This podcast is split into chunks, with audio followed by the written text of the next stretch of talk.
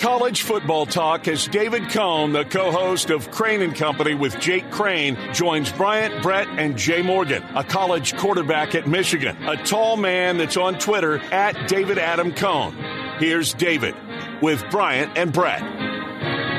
David Cone joins us now, the co-host of Crane and Company. He joins us every single week to talk college football, and he's back again.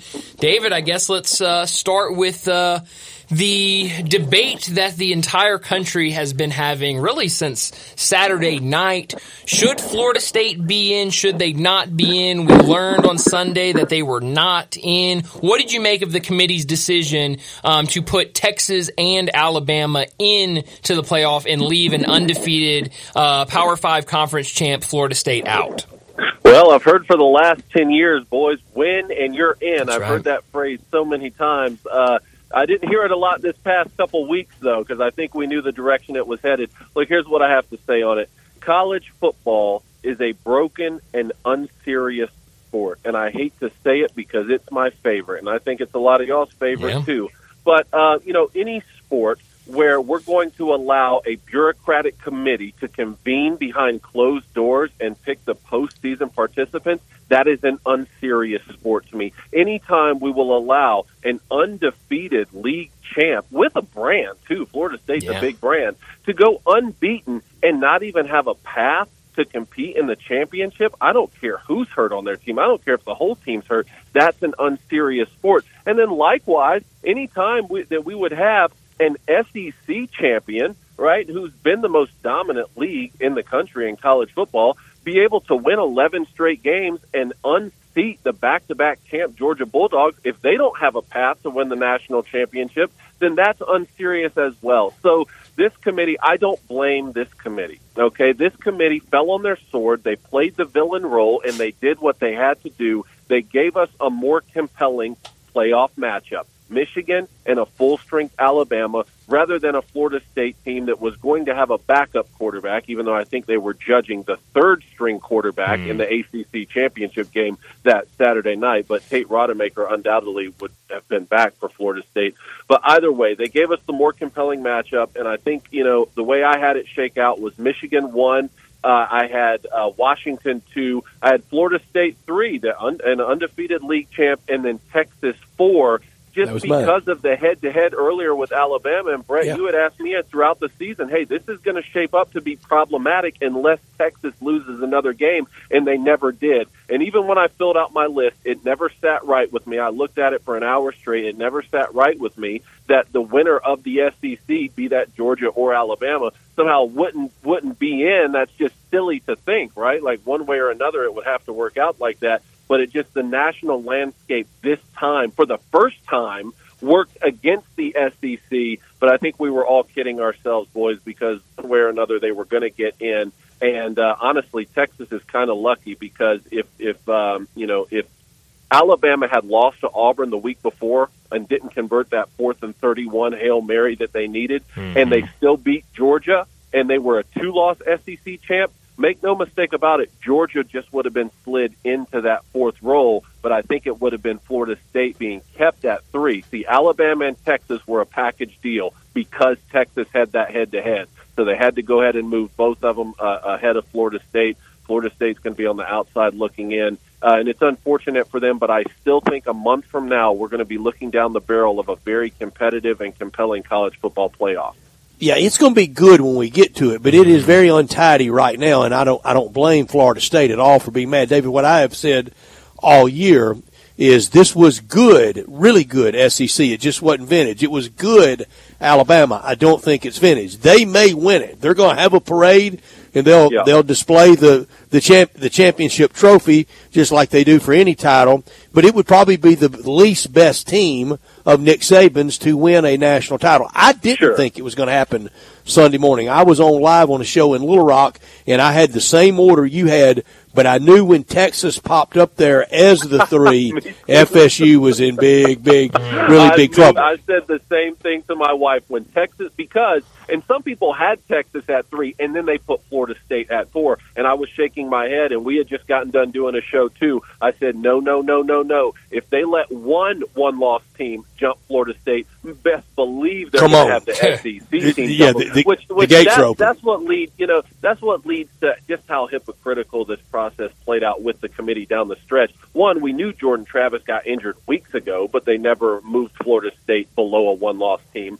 And then to say that, well, Florida State with the key injury to the quarterback position is clearly not better than Texas or Alabama, but they're still better than Georgia and Ohio State, and they put them at 5. Are you kidding me? Have some consistency. Move them all the way back to 10 or 11 and put them back with Ole Miss and Penn State if you think that the quarterback injury hinders them that much. But, yeah, I mean, it's just unfortunate because, look, Alabama, like you said, can not only go forward and beat Michigan. I mean, Nick Saban is the track record this guy has in the postseason. And give him a month of December to prepare is just incredible. But they'll likely win the whole thing, right? Like, no one's going to be surprised if Alabama wins the national championship. Right. And that's not what people were arguing. People weren't arguing that this Alabama team is not really good or that they're not the hottest team in the country. It's just that we have seen through every iteration of college football, pre-BCS, BCS, and now the college football playoff, that there's too much subjectivity when it comes to crowning these champions, and it's really disappointing. And it was sort of that first time that I had seen it cut against the SEC like that, which was surprising. But they still got the benefit of the doubt, and in many respects, in most years, they have earned that because they have, the conference has been so dominant. In most years. This one really surprises me because, like I said, we've always heard that phrase, win and you're in, and Florida State did that. They won. And it really comes down to what I think has become the worst phrase in all of sport, and that phrase is the 4 best teams. Through that phrase right there, we allow a group of men, many of whom have never put on shoulder pads or a helmet, to convene behind locked doors and tell us who they think the 4 best teams are. Well, you know what? If we allowed that to happen, I heard for the last 6 weeks, there's no doubt that Oregon would win a rematch against Washington if they could face off on a neutral site. Right. Vegas even thought so and put them as 10-point favorites. Yeah. Thank goodness I didn't listen to them because I had Washington in the college football playoff preseason, and they're there now. So great I don't pick. Want to listen to a group of people who tell me who the 4 best teams are. You know who decides who the 4 best teams are? Is the football field, and that's how we should leave it. That's right. Well, I want to talk about Washington, but I want to ask you one more question about this Florida State team, because Mike Norvell, obviously here in Memphis, we're all very familiar with him and the type of coach he is, but what have you made of the job he's done? I mean, we remember those first couple of seasons, very rocky years for him as the head coach. A lot of people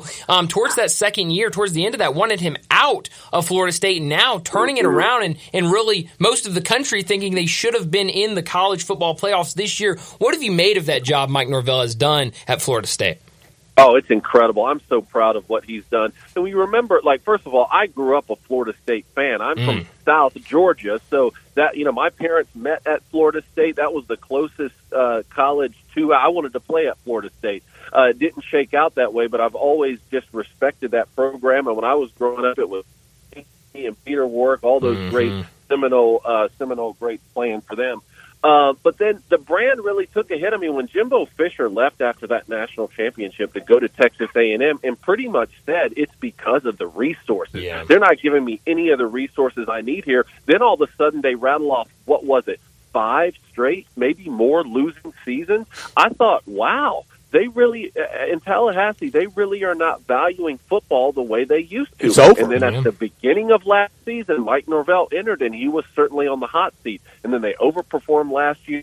He gets things off the ground. It was impressive to see. And then to follow that up this year with the performance they've had. Now, look, they had some ugly games down the stretch, too, playing tight at Boston College and things like that. But, man, that defense is incredible. Forget about Keon Coleman and Johnny Wilson and Jordan Travis and everything that they were able to do on the offensive side of the football. But the defense is what was so impressive to me. And even here down the stretch, when they got spotty quarterback play with backups, they were able to have, what was it, a double-digit win on the road, I believe, at Florida, a double-digit win over what's a really good Louisville team. You know, the thing that has bothered me most here, I think, since Sunday is to see, and it's not just from Alabama fans or Southeastern Conference fans, but to see sort of the lack of disrespect respect towards Florida State. Like, if you're going to play this thing out, to me, you have to use the quarterback Jordan Travis injury as the only reasoning. Now, I still think that a key player injury, which the committee does have in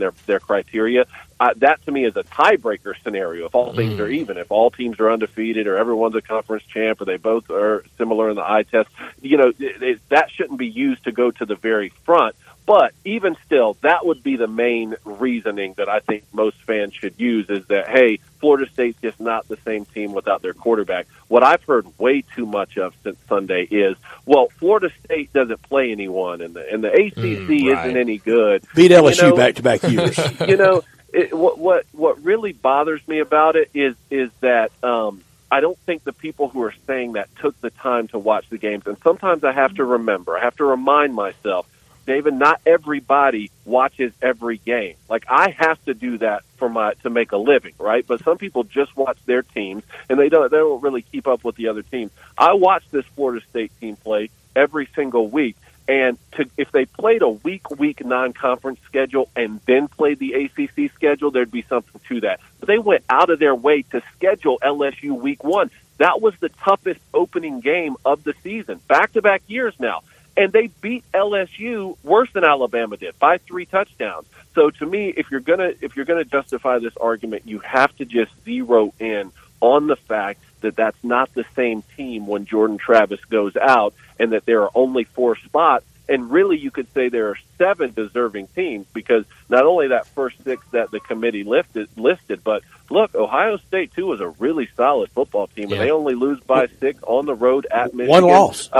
It was good for college football to see this much parity, and honestly, to be having the argument that we are having, I think will be good for college football, especially if the 12-team playoff sort of goes to a more objective metrics for the automatic qualifiers. All right, for a committee going forward, I think it should be smaller and it should be more transparent. Yes, well, 100%. Both of those things are true, but what would be better yet is for there to be no committee involved at all. I mean, when's the last time you've seen the NFL playoff committee get the playoff spots wrong? Oh wait, they don't have one. You know, it's you win your division and you get in. That's what I mean when I say it as it's sort of an unserious. What are the mechanisms to do that, though, David? The mechanism. I don't blame this committee for giving us a more compelling matchup. I blame the selection mechanism. I blame the people who are giving the committee their marching orders, right? Which I think that the TV dollars are certainly involved in all that. I said, look, all of us want to see the most compelling playoff matchup. I understand that. But at some point, you know, you would have written off the Philadelphia Eagles when Carson Wentz went down and Nick Foles steps in and he wins a Super Bowl, right? Like, that's what happens sometimes as a team sport. I would have written off Jim Craig as the goalie in 1980 in Lake Placid, especially after they lost 10-3 to the Soviet Union in Madison Square Garden about 2 weeks before that. David Cone, our guest, talking college football. I know it's going to be tough at your house now, David. If you have to go to the guest house or to the extra bedroom, if you need a good place, we're here for you, because it's going to be throw down at y'all's house for the Michigan. I'm happy to take you up on that, man. You know, the farm out there with my father-in-law Richard Todd, an Alabama great, played for Bear Bryant. That farm has been the safe haven when Michigan plays Ohio there for Thanksgiving. In fact, I haven't seen Michigan beat Ohio any other time but these last 3 years when I've been at the family farm. But I can tell you right now, that will not be a New Year's Eve tradition. You're going to be on the back 40 acres, though, this time. It's a house divided this time. And honestly, that's how we love it. It's going to be an incredible matchup. And to me, if you're Michigan, you know, you need to embrace this. Because last year you got the benefit of the doubt with the easier draw in TCU, and how'd that work out for you? You lost the game. And the year before you got the tougher draw in Georgia, and they spanked you. So what for Michigan, it's proven it doesn't matter if you get the tough draw or the easy draw. All you've done in the college football playoff is lost, and now it's time for that to change. This will be the best roster and the best quarterback that Jim Harbaugh has gone not only into a season with, but specifically into the college football playoff. And like you mentioned, Brett, this will be one of the more, let's phrase it like this, less elite rosters that Nick Saban has gone into a playoff. Still one of the better ones in the country, one of the best defenses. Yeah, really, really good.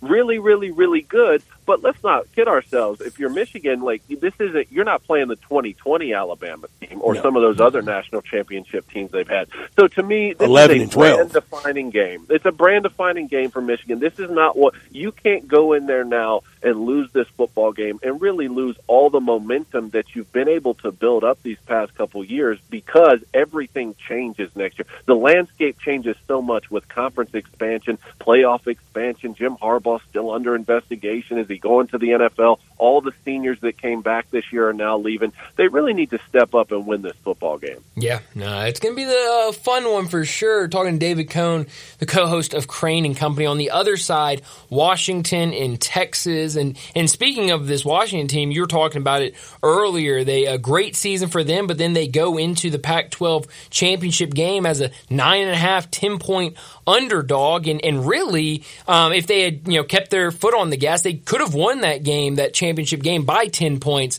being a 10-point underdog. What did you make of that game and that response to kind of all week of hearing how good this Oregon team is, how much better this Oregon team is than Washington? What did you make of that response by Washington to put on that show against Oregon? I thought it was standard operating procedure from what I'd seen all year. It was the most disrespectful line that I saw this entire year. And yes, full disclosure, I have former teammates of mine I played with at Michigan who are best friends of mine. They're on the coaching staff at Washington, so I keep up with them very closely. But I don't know another member of sports media, really, who picked Washington to be in their college football playoff. I went out on a limb in doing so, trusting that that defense would be a little more improved because I knew what they had on offense. Michael Penix Jr. is an NFL player. They have not two, but three NFL wide receivers when you start to talk about Odunze, McMillan, and Polk. So the question was, would their defense be improved enough? And yes, of course, the way they played after the Oregon win and the way that Oregon played after losing to Washington, I understand what people saw. It would have been very believable to pick Oregon in that football game in the conference championship. That's not what was disrespectful. A 10-point underdog, the way that Michael Penix Jr. and that team had really showcased that it's all they needed for motivation. Yeah, it was. But it was a great football game. I'm so proud of the way that Bo Nix has responded. I don't know all the details of what went on at Auburn. I just know he loved Auburn and he was an Auburn guy. He gave Auburn everything he had.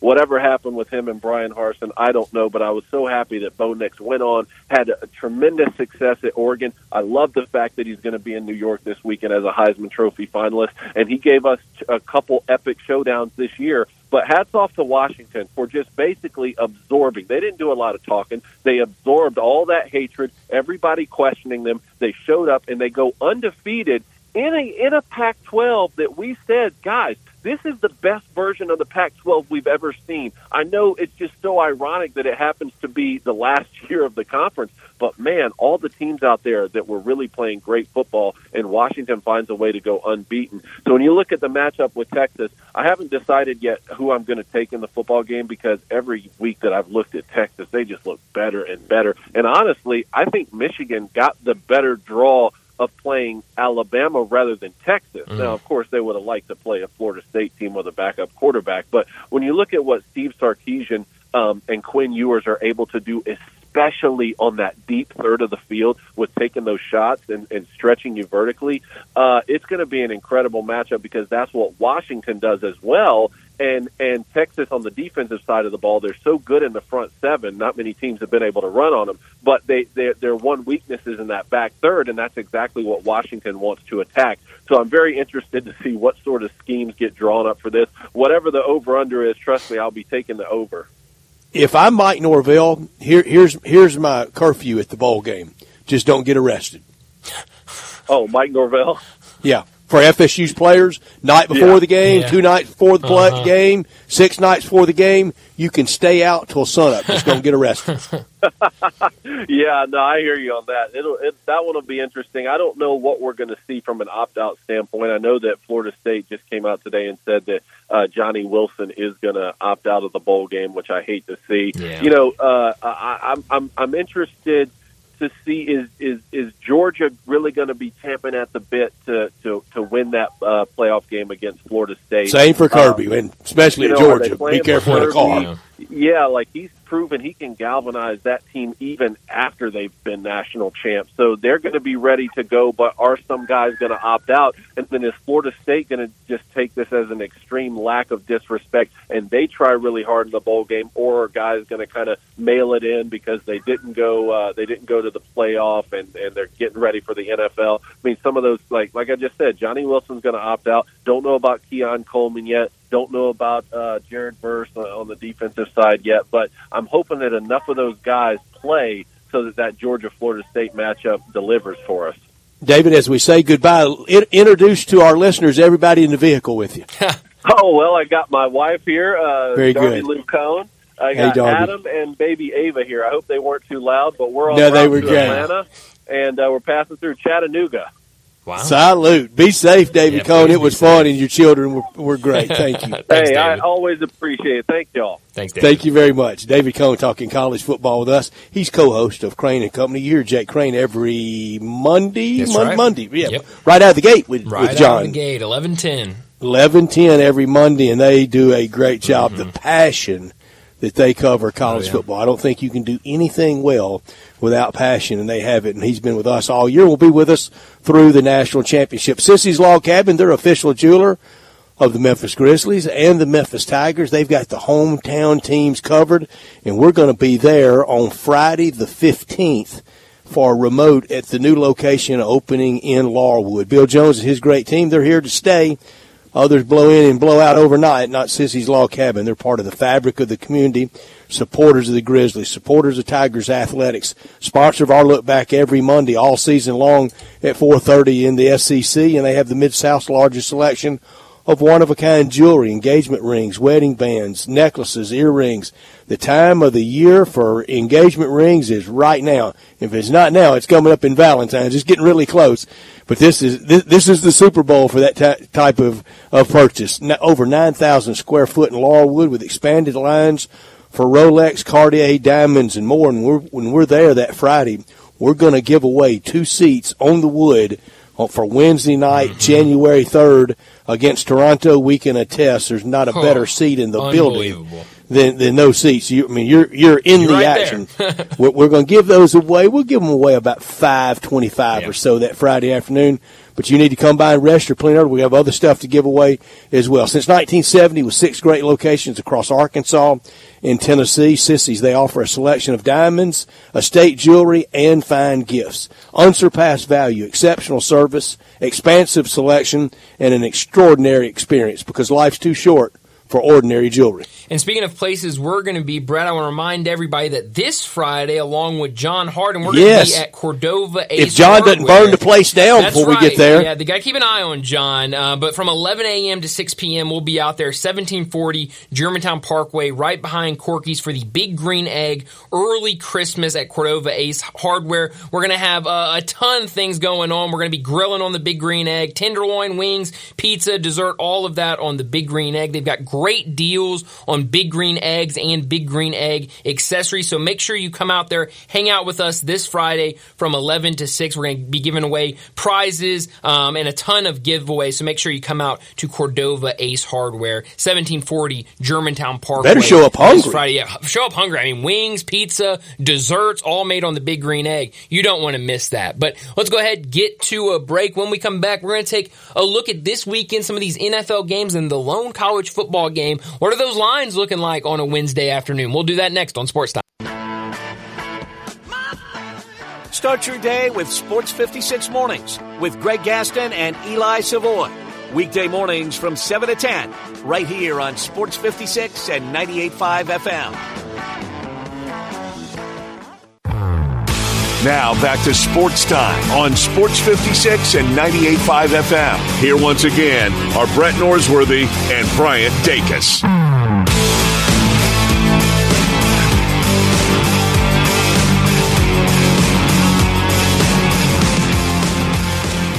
Welcome back into Sports Time. Bryant and Brett with you in our Family Leisure Studios. We got to take a look at some of the early lines for this weekend, mainly the NFL this weekend. No really college football games. One college football game. Army versus Navy, which I guess next year both will have an American patch on their jersey, but it won't be a conference game. Whatever. It gets really weird. College football, I swear, I think has gotten messier in all the attempts to kind of make it more linear and clean things up. And I was afraid that would happen, Bryant. Of course, I'm kidding.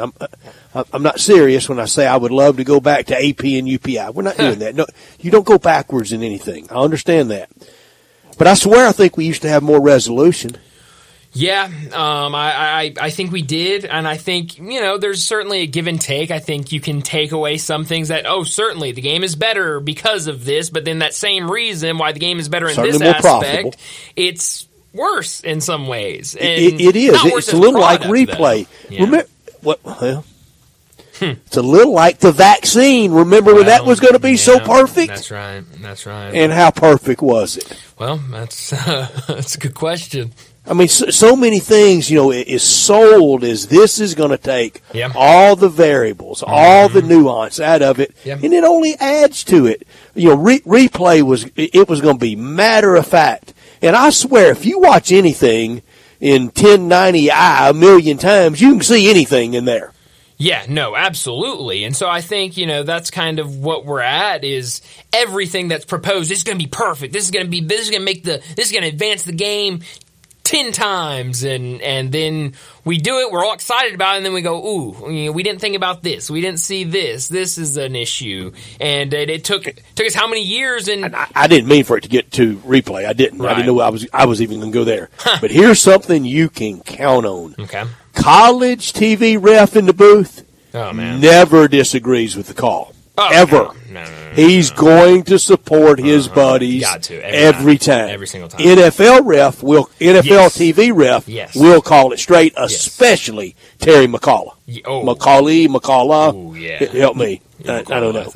I think it is McCullough, but like he calls it straight. He does. He calls it straight as a pin, Johnny. And it's so refreshing. Just, you know, if his old buds, his old chums are mad, and now I don't blame them, because we made the hardest, most thankless job on earth harder and more thankless. Well, yes we did, but you're not wrong. I mean, in college, it's whatever the call on the field is. Yep, they made the right call. You see this, this, and that. College TV ref. He's not going to disagree with the call on the field. And okay, I understand that they're not making what the NFL guys are, and it's not. Not just a hobby, and I know I'm good friends with several college football referees, and I know there's no there. They're not throwing any game. Nobody's gotten to them. There's no way that crap's happening with any of them. They don't want the blunder. They don't want it going around social media. No, and Brett, I haven't brought this up, but it's almost like the same of. On ESPN on Sunday when they unveiled the top four, and every single person associated with ESPN on ESPN the entire day was, yep, the committee got it right. These are the 4 teams that deserve to be in there. And I think Booger was the only one that was like, no. Yeah, he was the only one. This is not what should have happened. And everybody else was like, no, you're wrong. It should have been these 4 teams. Well, of course they're going to say that. Of course they're going to say that. These are games that are going to be on ESPN. That's going to make ESPN a ton of money. Yeah, of course. But ESPN kind of having the fix in with SEC is ludicrous. Yes, that's crazy. Because they wholly own and operate the ACC network. Right. I think they share the same buildings in Charlotte. I think. Really? I think. Interesting. There's not that there, but it sure looks like a lot of collusion. Here's something, Brett, and it's very generational. It was well before me. Okay. Are you at all familiar with the name, the long-distance runner, Roger Bannister? Maybe? I don't know. First sub-4-minute mile. Okay. That's what he's famous for. Yes. Okay. And that was, I mean, that was going to Pluto. Yeah, right. To, you know, now you just, everybody but me can run the sub-4-minute mile. That's right. Bruce Marshall Bruce Marshall has a great theory about Roger Bannister, and he thinks it's happened now in sports handicapping. Forever, you just didn't go under for an over and under around 30 or 31. Right. You just didn't do it. He thinks Iowa is the Roger Bannister of really? cracking at Sealy. Oh, man. Look at the Army-Navy over-under. What, 27.5 is what I just saw it at? I mean, good Lord. That's probably what it should have been forever, but they just wouldn't post it. No. And now when Iowa, when they're just losing money. I'm sorry for coughing. No, you're all I'm good. Sorry to the audience for coughing. But, I mean, every week early in the season, Vegas is losing money because they won't put the Iowa line low, and then finally midway through the season they go, we have to put it at like 28.5. I mean, what are we supposed to do? And then they put it there, and Iowa still goes under it. It's awesome.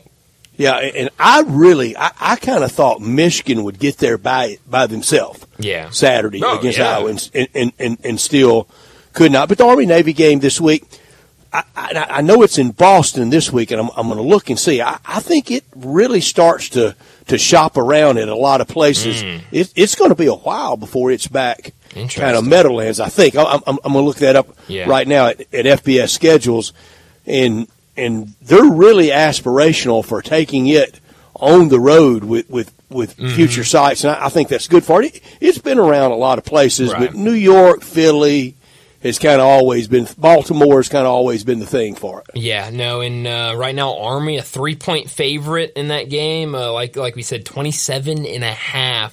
And it looks like money coming in on the under, even set at 27.5. More. It looks like maybe a little more coming in on the under than the over, sitting at 27.5. So I mean, Foxborough this year, Landover next year, Baltimore in 25. Wow. Back to the, MetLife in 26. Okay. 27, Philadelphia. 28, undecided. I think by that point in 28, take it left coast. I like it. Why not?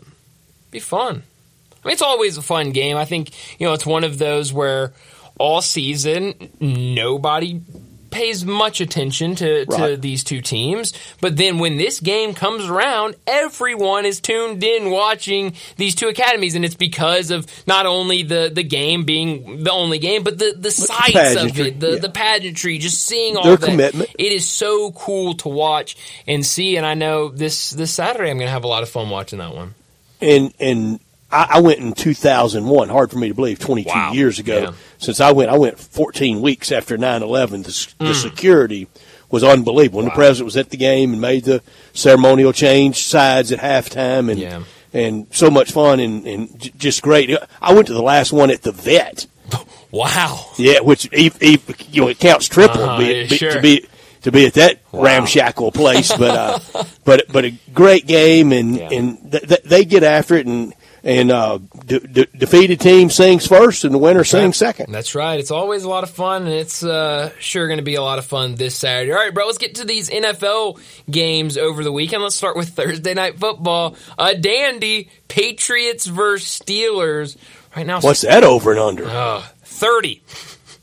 Look out, Roger Bannister. Look out. I mean, a 30, and I mean, you start getting used to it. The Pittsburgh Steelers are 30 the in Iowa December of the game. NFL. Yeah, I mean, we see that on a Thursday night, August 17th. That's right. No, but the Pittsburgh Steelers, maybe rename them Iowa, or rename Iowa the Pittsburgh Steelers. I mean, they're identical to each other, and yeah, I mean, I would not be surprised at all if that game goes under on Thursday. Two really, really bad offenses. Yeah, with not a lot of direction for the Patriots. We'll talk a lot more about it tomorrow, but the rest of the weekend in the NFL, those 6-6 teams, somebody's got to hit the accelerator. Yeah, no, something's got to give for these teams, and there's some really intriguing games. I think one that I immediately went to, kind of looking at these 6-6 teams, is Colts and Bengals.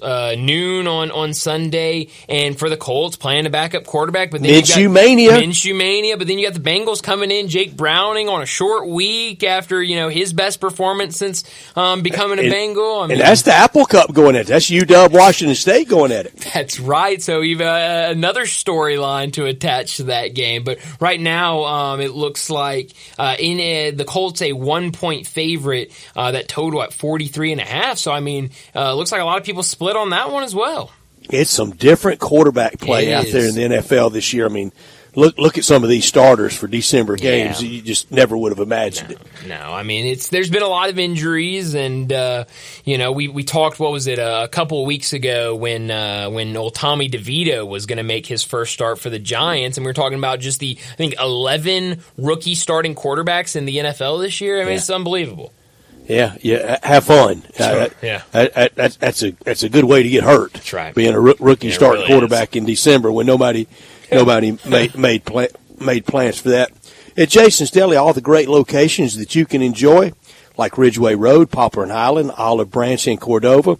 And at all those locations, you get that great Jason's Deli service. Whether you're dining in, you're getting it to go, or you want it delivered, they've got you covered. Wholesome food forever. It's a family thing. And for any group, 5 or 5,000, a lot of group get-togethers right now. So much fun being had this time of year. Let Jason's Deli do all the work for you. Same day and last-minute orders are welcome. That's when they excel. Professional setup included with delivery by their own delivery drivers who have food handling permits. House accounts available. Contact your local deli for that. Low delivery fees. They will take care of you at Jason's Deli with all that spread, whether it's breakfast, lunch, or dinner.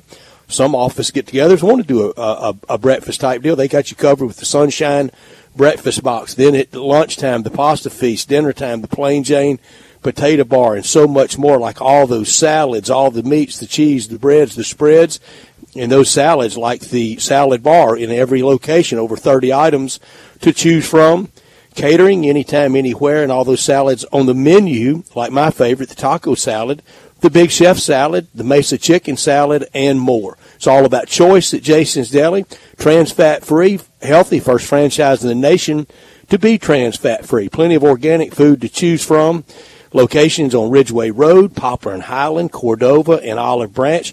And in all those locations, any time of year, complimentary free ice cream. Check them out online as well at jasonsdeli.com. Well, let's get to a quick break. When we come back, it'll be time for Big Number of the Day. Be sure to follow us at Sports 56 WHBQ on Twitter, Facebook, Instagram, and YouTube to watch live video of our shows, stay up to date with station events, and have chances to win prizes. Don't miss out on anything that's going on. Follow us at Sports 56 WHBQ. Now back to Sports Time on Sports 56 and 98.5 FM. Here once again are Brett Norsworthy and Bryant Dacus.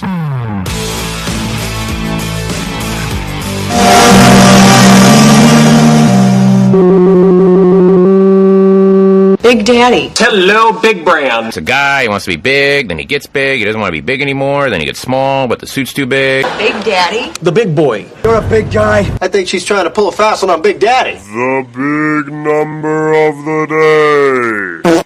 Well, Brett, I have one big number and then another smaller number that goes with the big number. My big number today is 1999. Brett, you brought a number like that yesterday, and I thought it was going to be a year, but it was not for you. Mine is a year. Mine is the year 1999. Last night, Illinois beat FAU 98-89 in what was a really fun start to the Jimmy V Classic. And in that game, Terrence Shannon Jr. and Marcus Domask both scored 33 points for the Illini. It is the first time D1 teammates have scored 30 or more points on the same night, and both shot 70% or better from the field in the same game since 1999, when Thomas Kinney and Drew Samuels did it for Marist in a loss against Niagara. It is also the second time. I think Marist was still the Red Foxes then. They probably were in a loss against Niagara. So they did in a loss against Niagara. These two did it in a win against the 11th ranked team in the country. Two is my second number, a smaller number. It is the second time in the last 10 seasons that Illinois has had multiple 30-point scores in the same game. Second time for that to happen in the last 10 years. That's very impressive. Brian, I'm proud of you, bro. I love it, man. Good job, man. Johnny, I don't think I can go Roger Roger Bannister and go sub 4 minute here. Hey man, Brett, yeah. I know you got something amazing, but Brian, great job. I don't know if I can go Bob Beeman in Mexico City and jump out of the world like he did in the long jump that year. Brian, did you? Now I know they all do to me. Did you notice this? And tell me if you didn't. That's fine because it happens to me a lot. Mm-hmm. How young did Illinois look? Yes, they have some young-looking players on their team. Yes, I agree. They're 20. They are young. They are young. Not much younger than me, but yes, they are young. Boy, they really did. They really did look young. I think FAU's really good. I think so. But that was a loss game. The league needed. Mm-hmm. My number, 1846. Wow. Is this a year this time? Not a year. Oh. It's the number of votes that Joe Burrow beat Jalen Hurts for the Heisman in 2019. It was 2,608 for Burrow to 762 for Hurts. Justin Fields was third.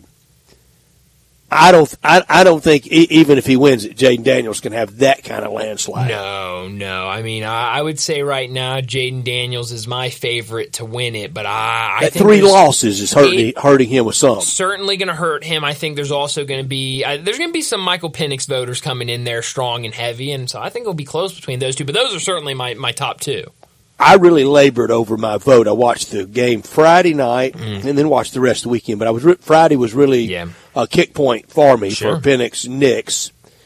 And we'll see how close it is when it's revealed Saturday night. But I don't think it'll be that kind of Burrow landslide because, remember, Burrow had a zero in losses on one of the two or three best teams ever. It was so good it made it look easy for Ed Orgeron.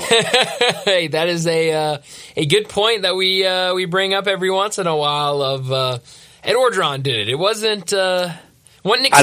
I don't have the heart to break this line out to David Cone, our friend that joined us a little bit ago. Yes. But remember this: Ed Orgeron has more national championships than Bo Schembechler and Jim Harbaugh combined. 1-0. Yeah, Brett, maybe leave that one in your back pocket when we're talking to our friend David. Better left unsaid, isn't it? Yeah, but now we know, and we can all just hold that together. Hey, Brett, by the way, another great big number, Brett. I love you, man. Thank you, Johnny. Johnny. Huh? Whose was better? See, that's where you go wrong. You know what, man? Okay. Brett, I'm sorry. Brian had you today. Right. Brian had you today, Brett. Good. He had you today. I thought he did too. Thought he did. Hey, Brad, I love. Hey, man, great. It's a good big number. I mean, it was amazing. Big. It's a big number. I'm proud of. And when you look at this, I like Johnny playing the role of the Finnish judge at the Olympics in platform diving. Yes. Give us a score. Tell us the winner now. I love that, Johnny. Hey, man, it's great. Hey. I love this segment. This is my favorite segment. Thank you, Johnny. But no, Brett, we haven't, we're going to talk about college basketball in our next segment when Kevin Sweeney joins us. But that Illinois FAU game was a really fun game, and I think that was high level. That was really good stuff. And great setting. Much closer than the final score indicates. Oh, yeah. I mean, 2-point game with 2 minutes left.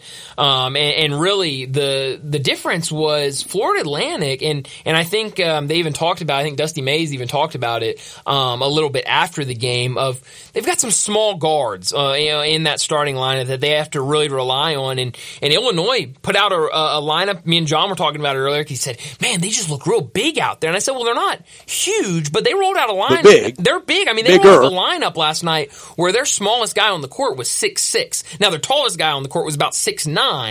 But when you can go out there and 1 through 5, you're 6'6" or taller, especially against a team like Florida Atlantic that has several shorter guards. I mean, that's a big difference maker. So that was a fun one tonight. I'm really excited to get to the top of the hour and talk college basketball with Kevin Sweeney. So let's go ahead and get to a break. And when we come back, we're going to talk college basketball with Kevin Sweeney.